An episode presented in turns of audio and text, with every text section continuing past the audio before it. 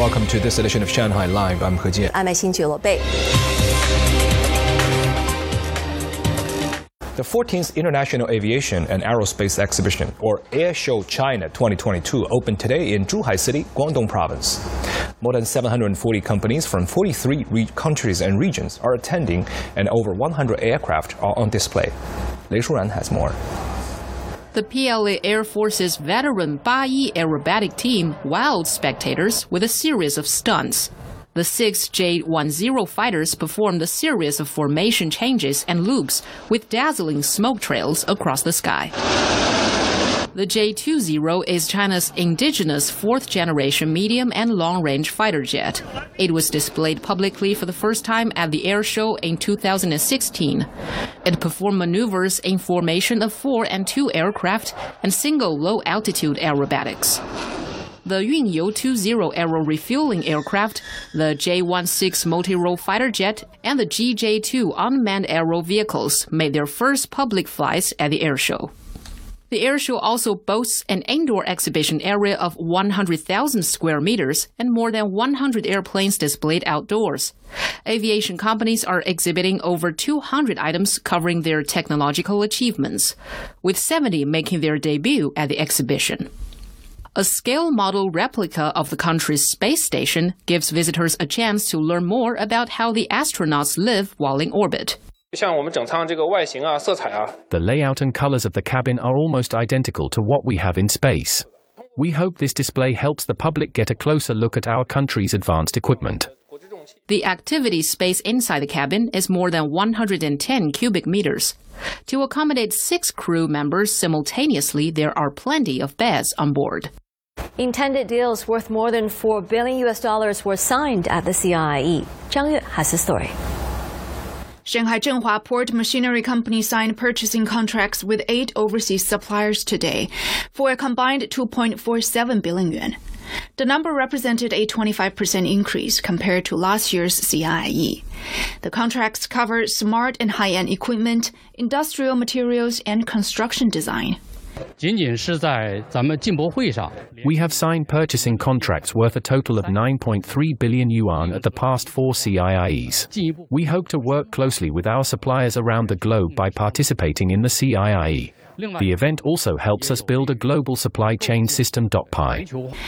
Baowu Steel Group signed agreements with more than 10 suppliers, covering mineral resources and smart equipment the group is working with its e-trading platform OuYeel to showcase seven core products, providing overall digital solutions for the logistics industry.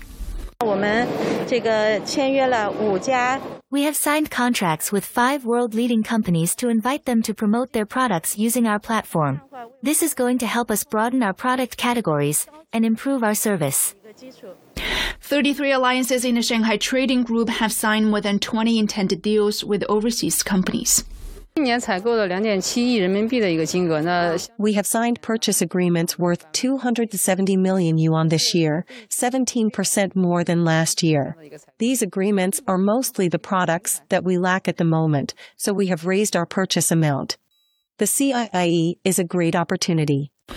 13 city level hospitals and Shanghai Hospital Development Center, also a member of the Shanghai Trading Group, have signed deals with multinational medical device makers.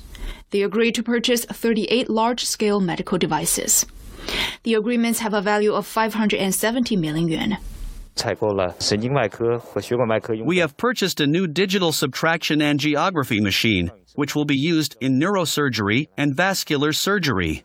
It's more accurate than the previous model and will improve the success rate of surgeries.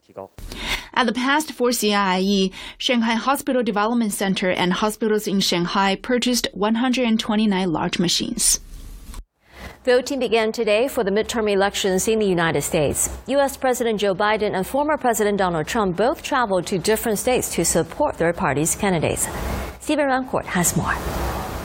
All 435 seats in the House are up for grabs in today's elections, as well as 35 Senate seats. The results are typically announced on the night of the election or the next morning. This year, because some states have allowed ballots to be mailed in on Election Day, experts say it might be days or weeks before the outcome of some close races and control of Congress is clear. U.S. Vice President Kamala Harris made a final push with a visit to her home state of California, while President Biden made his closing midterm pitch last night, showing his support for Maryland's Democratic gubernatorial candidate. Biden spoke to the press and offered a frank assessment of his party's chances of retaining control of both the House and Senate. The Democrats win the House? I think it's going to be tough, but I think we can. I think we'll win the Senate. I think the House is tougher. Meanwhile, former President Donald Trump said he will be making a big announcement next week in Florida. This is the year we're going to take back the House. We're going to take back the Senate. I'm going to be making a very big announcement on Tuesday, November 15th at Mar-a-Lago in Palm Beach, Florida. More than 42 million Americans had already cast their ballots by noon yesterday, surpassing the numbers from 2018. It is estimated that total campaign spending during the 2022 midterm election cycle will exceed 16.7 billion US dollars.